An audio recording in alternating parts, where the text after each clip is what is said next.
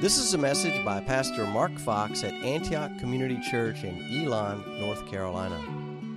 For more information about the church, go to antiochchurchnc.org. We're reading today from Genesis 48. And after this, Joseph was told, Behold, your father is ill. So he took with him his two sons, Manasseh and Ephraim, and it was told to Jacob, Your son Joseph has come to you. Then Israel summoned his strength and sat up in bed. And Jacob said to Joseph, God Almighty appeared to me at Luz in the land of Canaan and blessed me, and said to me, Behold, I will make you fruitful and multiply you and I will make of you a company of peoples, and will give this land to your offspring after you for an everlasting possession. And now your two sons, who were born to you in the land of Egypt before I came to you in Egypt, are mine. Ephraim and Manasseh shall be mine, as Reuben and Simeon are. And the children that you fathered after them shall be yours. They shall be called by the name of their brothers in their inheritance. As for me, when I came from Paddan, to my sorrow, Rachel died in the land of Canaan on the way. And when there was still some distance to go to Ephrath, and I buried her there on the way to Ephrath, that is Bethlehem. When Israel saw Joseph's sons, he said, Who are these? Joseph said to his father, They are my sons whom God has given me here. And he said, Bring them to me, please, that I may bless them. Now the eyes of Israel were dim with age, so that he could not see. So Joseph brought them near him, and he kissed them and embraced them. And Israel said to Joseph, I never expected to see your face, and behold, God has let me see your offspring also. Then Joseph removed them from his knees, and he bowed himself with his face to the earth. And Joseph took them both, Ephraim in his right hand toward Israel's left hand, and Manasseh in his left hand toward Israel's right hand, and brought them near him. And Israel stretched out his right hand and laid it on the head of Ephraim, who was the younger, and his left hand on the head of Manasseh crossing his hands, for Manasseh was the firstborn. And he blessed Joseph and said, The God before whom my fathers Abraham and Isaac walked, and the God who has been my shepherd all my life long to this day, the angel who has redeemed me from all evil, bless the boys. And in them let my name be carried on, and the name of my fathers Abraham and Isaac, and let them grow into a multitude in the midst of the earth. When Joseph saw that his father laid his right hand on the head of Ephraim, it displeased him. And he took his father's hand to move it from Ephraim's head to Manasseh's head. And Joseph said to his father, Not this way, my father, since this one is the firstborn. Put your right hand on his head. But his father refused and said, I know, my son, I know he also shall become a people, and he also shall be great. Nevertheless, his younger brother shall be greater than he, and his offspring shall become a multitude of nations.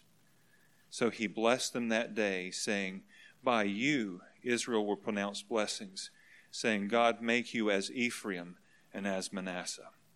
And thus he put Ephraim before Manasseh. Then Israel said to Joseph, Behold, I am about to die. But God will be with you and will bring you again to the land of your fathers. Moreover, I have given to you, rather than to your brothers, one mountain slope that I took from the hand of the Amorites with my sword and with my bow. You know, my thought was, Jeremy, I don't know how you can see the Bible from way up where you're standing. You have to look a long way down to read that well, good morning, Saints. It's good to be back with you guys. We missed you last Sunday, and thank you for your prayers. It was a glorious occasion that we were able to attend. Uh, thank you, Vic. Vic is a good and faithful Bible teacher, teacher of the Word. Thank you for blessing us with the message from chapter 47. That was a blessing. So today we look at another blessing, the one that Jacob will give to Joseph as he blesses his two sons, Joseph's two sons, Ephraim and Manasseh. The chapter starts with after this, so you have to answer the question, right? After what? Well, it's after Jacob has made Joseph swear that he will not bury him in Egypt. Don't you dare, boy, don't you bury me in this place. You take me back to Canaan. You bury me with my fathers. You put me with my fathers. And of course, he will be put there in the cave of Machpelah. So that vow was asked for and it was given, and that leads to the penultimate chapter of Jacob's life. This is the next to the end. The last thing he will do in the next chapter is bless his 12 sons. We'll look at that next week, Lord willing. But before that, he's going to surprise Joseph in this chapter with a powerful promise and a prophecy about his two sons, Joseph's two sons, who were born in Egypt. So let's look at this chapter today under three main points adoption, blessing, and prophecy. So when Joseph heard that his father was sick, he took his two sons, Manasseh and Ephraim, and went to see his father. Now, when Moses wrote the chapter, he listed them correctly Manasseh and Ephraim. Verse 1 Manasseh was the older, Ephraim was the younger. They were born, according to chapter, four, chapter 41, before the famine began. So, how old are these guys now? Well, we're not really sure. Because if this is really the time of Jacob's death, I mean, he's within a week of his death or so, then these guys have to be about 19 or 20 years old, right? Manasseh would be 20, and, and Ephraim, if, if, you know, if they were a year apart, they would be, he would be 19. But the wording in this, anybody besides me think that these guys were sitting on Jacob's knees as he blessed them, right? Joseph removed them from his knees. So if that's the case, then what does that mean? That means there's a long gap, right? A long gap between chapter 48, 49. Doesn't really matter. But the, the last thing that we see here, the next thing we see here is him blessing these two young men, whether they're 19 or 20 or whether they're 3 and 4. So jo- Jacob speaks to Joseph about the time God appeared to him in Luz when he, rena- when he renamed Bethel House of God. Remember, Jacob had gone to that place. It was called Luz or Luz, however you want to say it. And after he had met with God there, he renamed it. Now this place will be called Bethel, the house of God. And it was there that God promised Jacob that he would be, he would be fruitful and he would give him a land for his offspring. So Jacob tells Joseph about that, and then he does something surprising. He says, Joseph's two sons, Ephraim and Manasseh, shall be mine. Now don't, don't gloss over that. Don't miss that. What is he saying here? He say, hey, I know these are your sons, but I'm adopting them.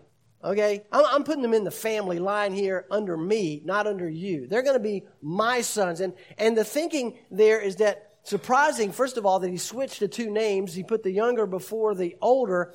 Joseph may have chalked that up to, well, dad's old. You know, he's feeble minded. He's not sure which one's older, which one's younger. But that's not it. We'll see that in a moment, right?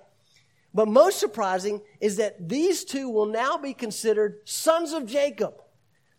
And, and, and they kind of, you, you kind of see them replacing Reuben and Simeon. The two older sons are now replaced by Joseph's two older sons because Reuben and Simeon had both proved themselves to be unfaithful, as we've seen in earlier uh, chapters.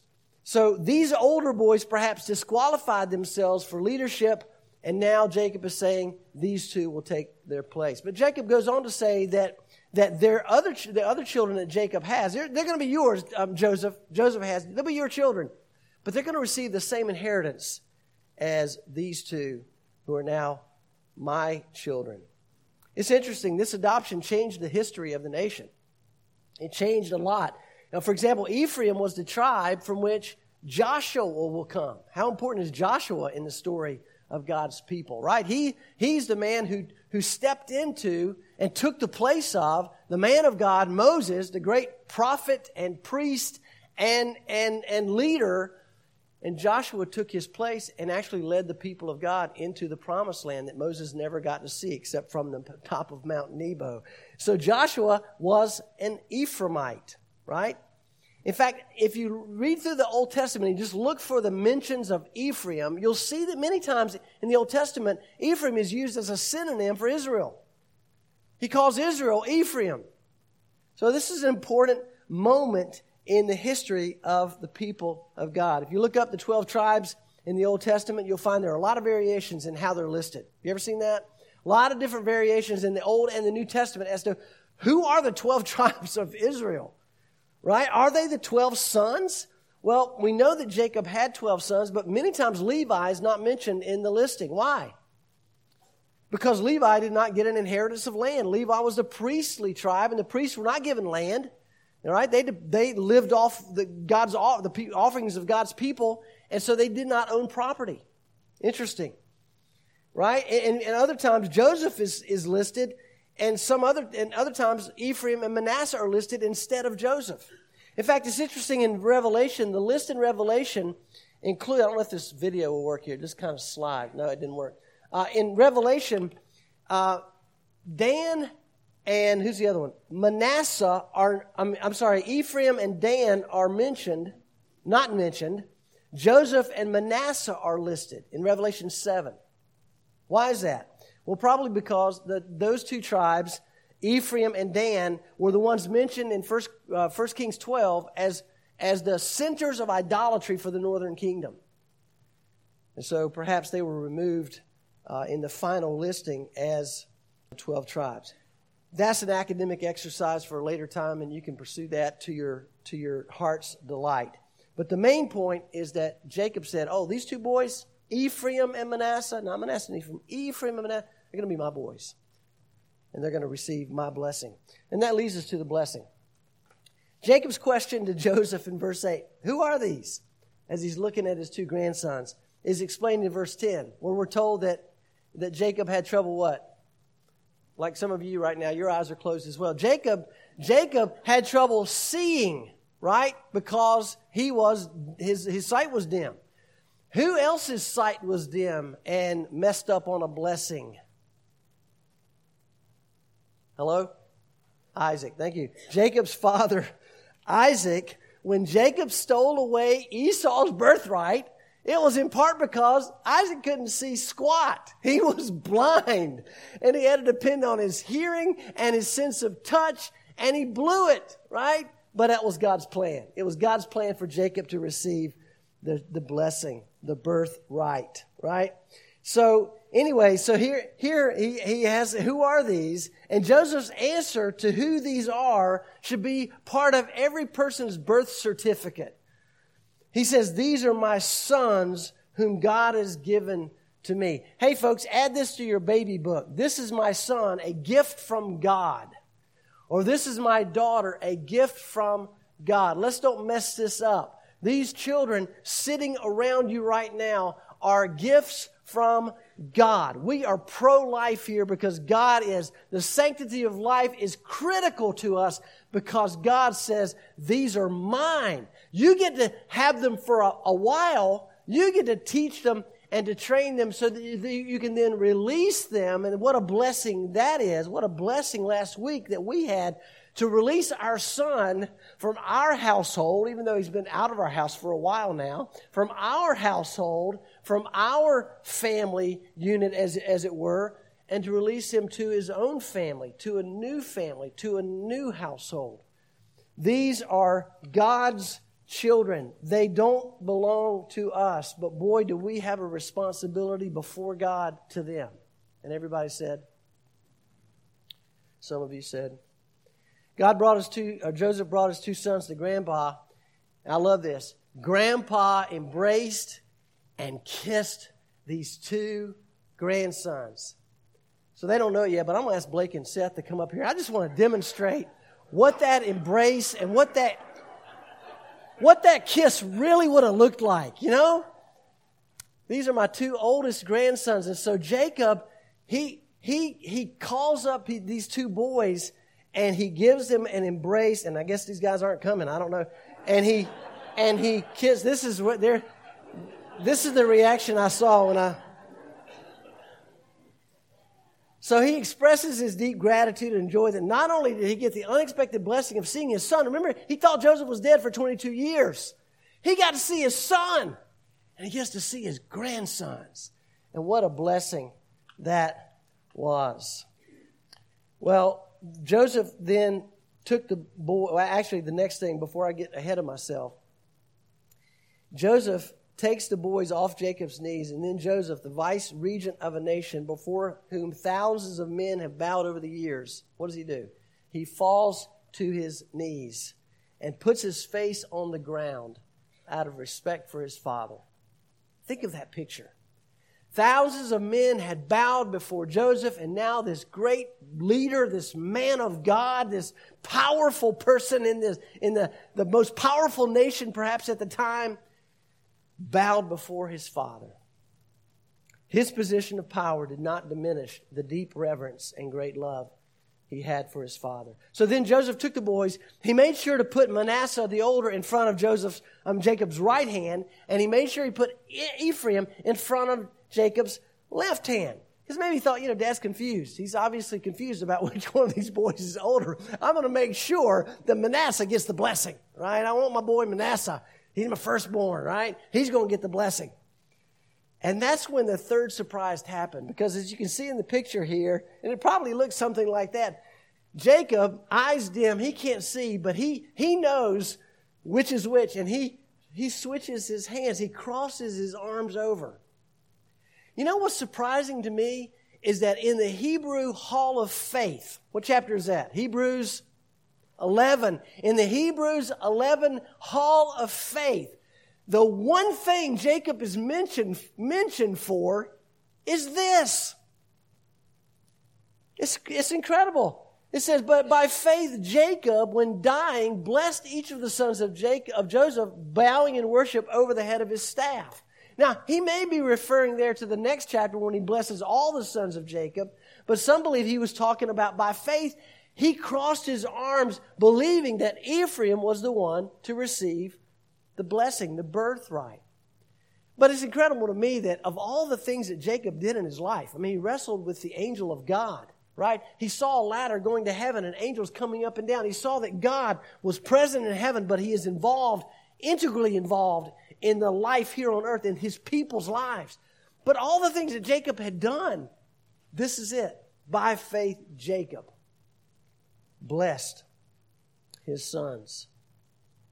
Derek Kidner writes Once more, the firstborn's blessing is destined for the younger brother, but now there's no faithless scheming or bitter a- aftertaste. It's an object lesson in quiet reverence and faith. Look at verse 15. And he blessed Joseph and said, You see that? And he blessed Joseph and said, but he's speaking of these two boys, and he blessed Joseph. You see that? Jacob is blessing Joseph by giving a double blessing to his sons. Charles Spurgeon said, There's no greater blessing we parents could receive than that God would bless and give favor to our children. And every parent here said, I have no greater joy, John wrote, than to hear that my children are walking in the truth. 3 John, verse 4. I have no greater joy than to hear that my children are walking in the truth. That's the joy that every parent looks for and longs for as their children grow up and then leave the home and go establish their own households. Our greatest joy is to hear and to see that our children follow Christ with all their hearts. Children know this. That's what your parents are training you for. That's why they're loving you. That's why they're praying for you. That's why they discipline you. That's why they set rules and boundaries for you, is because there's no greater joy for parents than to know that you, children, you young adults, we talked about this morning in men's breakfast, you young men and young women, 12 to 30 years old, young adults, would grow in your love for Jesus and his work in the church. Look at Jacob's blessing. At the end of his life, he sees clearly this is this is cool. This is Jacob's. He's finally he's he's sanctified. Not perfect, but boy, he's he's really grown. you know, it's it's like he's grown up in the last few years. He understands things because as he you see this blessing, it's all grace. It's all God. This is not a testimony of a self-made man boasting of what great works he has done. No, this is praise for God alone, the one who is faithful even when we are not. Look at what he says about God. He says, first, he's God. This is the God of my father. This is the God of my father. I'm blessing you because you're part of you know, the God who is the God of our fathers. You know, you may or may not have a spiritual heritage in your spiritual heritage in your family you can point to. Some of you did not have godly parents or godly, godly grandparents. But I guarantee you, if you're here, it's because there were godly fathers and mothers, spiritual fathers and mothers who were not related to you, that God put in your life and God used to point you to Jesus. God used to help you to see Him and to grow up in Him. Right? And you can give thanks for that. That those were, those were God's people that He put in your life. And men, if you grew up in that situation and you did not have a godly father or a godly grandfather that you can see as the patriarch, guess what? You are that man. You are that spiritual patriarch that your sons and your grandsons and your great grandsons and great granddaughters will say, Oh, yeah, that was, that was my great grandfather. He was a godly man, and because of him, faith ran downhill through the lineage. So Jacob knows this and he acknowledges this. I serve the God of my father. And secondly, God is my shepherd. When we come to Christ, we begin to understand that truth. But the, the further we get with Christ, the more we realize how much He was there all the way, all the way from the very beginning. When we did not know Him, He was bringing us to the place by faith, through grace that we, or by grace through faith that we could know Him. And He was shepherding us along. And Jacob knows that, doesn't he? He has been guided by the hand of God through his life. And then he says something interesting. The angel redeemed me from evil. Now, a lot of people believe that he was referring to Peniel when he wrestled with the angel, which we believe was the pre incarnate Christ, where Jesus in the flesh, or an angel in the flesh, perhaps Jesus himself, wrestled with Jacob. And you remember that after the wrestling match that took all night long? He says, For I've seen God face to face, and yet my life has been delivered.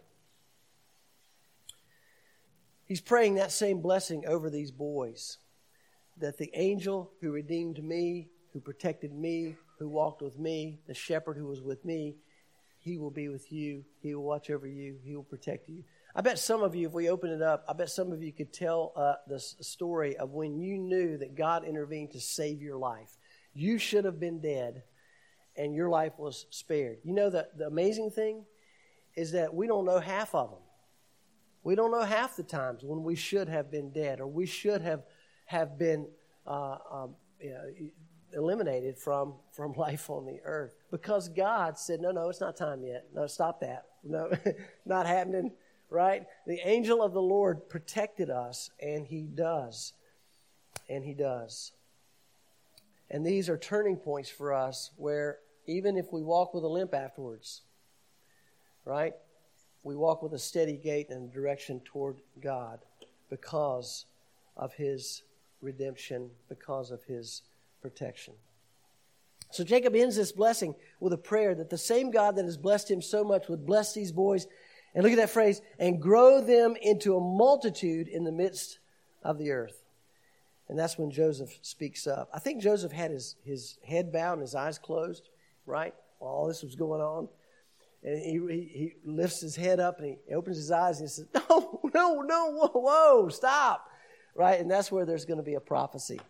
So Joseph sees that. He says, No, Dad, no, Dad. Take, this is the firstborn. Put your right hand on Manasseh, not on Ephraim. Manasseh's the firstborn. And I love what Jacob says. He's, he probably smiled and he said, I, I know my son. I know. And he probably thought, Boy, do I know.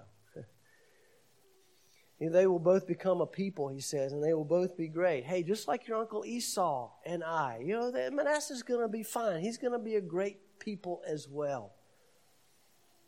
But here he speaks prophetically. He says, The younger brother will be greater, and his offspring shall become a multitude of nations. Again, we see that Jacob has adopted these two grandsons as sons, and he's given them preeminence over his natural firstborn. So much so that he, he says, This is going to become a, a blessing in Israel. He prophesies here. This will be a blessing in Israel. God make you as Ephraim and Manasseh. You know that to this day, Jewish fathers who follow the Torah will pronounce that blessing over their children at the end of Shabbat. at the end of the Sabbath day. It still happens. God make you as Ephraim and Manasseh. We can bless our children and say, God, make you like Jesus. right? God, make you like Jesus, the Son of God. The chapter closes Jacob telling his son he's about to die, but he says, God will be with you and will bring you again to the land of your fathers. Again, we see the blessing of God. We see the grace of God that He's given to His people all through this book we've been studying for a year and a half. Joseph will not see the promised land, and neither will his sons, but God is faithful and will keep His word for them and for us. I love what Spurgeon said about this final promise in, Abra- in uh, chapter 48. He says, if Abraham dies, there's Isaac, and if Isaac dies, there's Jacob, and if Jacob dies, there's Joseph, and if Joseph dies, Ephraim and Manasseh survive. The Lord shall never lack a champion to bear his standard high among the sons of men. Only let us pray to God to raise up more faithful ministers day and night. We have plenty of a sort, but oh, for more that will weigh out 16 ounces to the pound of gospel in such a way that people will receive it. We have too much of fine language, too much of florid eloquence, and too little and little full and plain gospel preaching. But God will keep up the apostolic succession. Never fear of that. When Stephen is dying, Paul's not far off. When Elijah is taken up, he leaves his mantle behind him. we see that. The promise of God is that he will keep his people all the way to the end. So, what can we take from this passage? Here, are a few thoughts. It's the Father's great privilege and responsibility to bless His children with His love, His embrace, and His words of affirmation. Our children need that, and our privilege and responsibility is to make sure that they know they're loved, that they feel our embrace, that they have the affection of a father and a mother in appropriate ways, and we have, we have affirmed them Number two, the Lord is our shepherd and our redeemer now and forever. The Lord is our shepherd now and forever. And finally, the Lord raises up standard bearers in His time and in His way. We can trust Him completely in this. Let's pray. Father, we're thankful this morning for this story that just uh, continues to bless us and remind us of how much you love us. As we've sung this morning, uh, this the song that we will sing in heaven is wonderful. It's it's filled with wonder, and what will we be wondering about for all eternity? We will be wondering at how much you love us, and how much you have given us, and how much you have have invited us in and adopted us as your own children and brought us into your family, not just for this life, but for the life that is to come, which will never, ever end. So, Lord, we're thankful for that reminder this morning as we look again at Jacob, who's old and near death, and yet he marvels at the wonder of your love and your grace as you have led him and guided him through his foolishness and through his faithfulness you have been faithful all along, not just to him, but, but to us. We thank you, Lord, and we pray that you would strengthen our hearts and our faith through this message. In Jesus' name, amen. Thank you for listening to this message. Antioch meets every Sunday morning at 10 a.m. at 1600 Powerline Road in Elon, North Carolina. For more information about Mark and the books he's written, go to jmarkfox.com.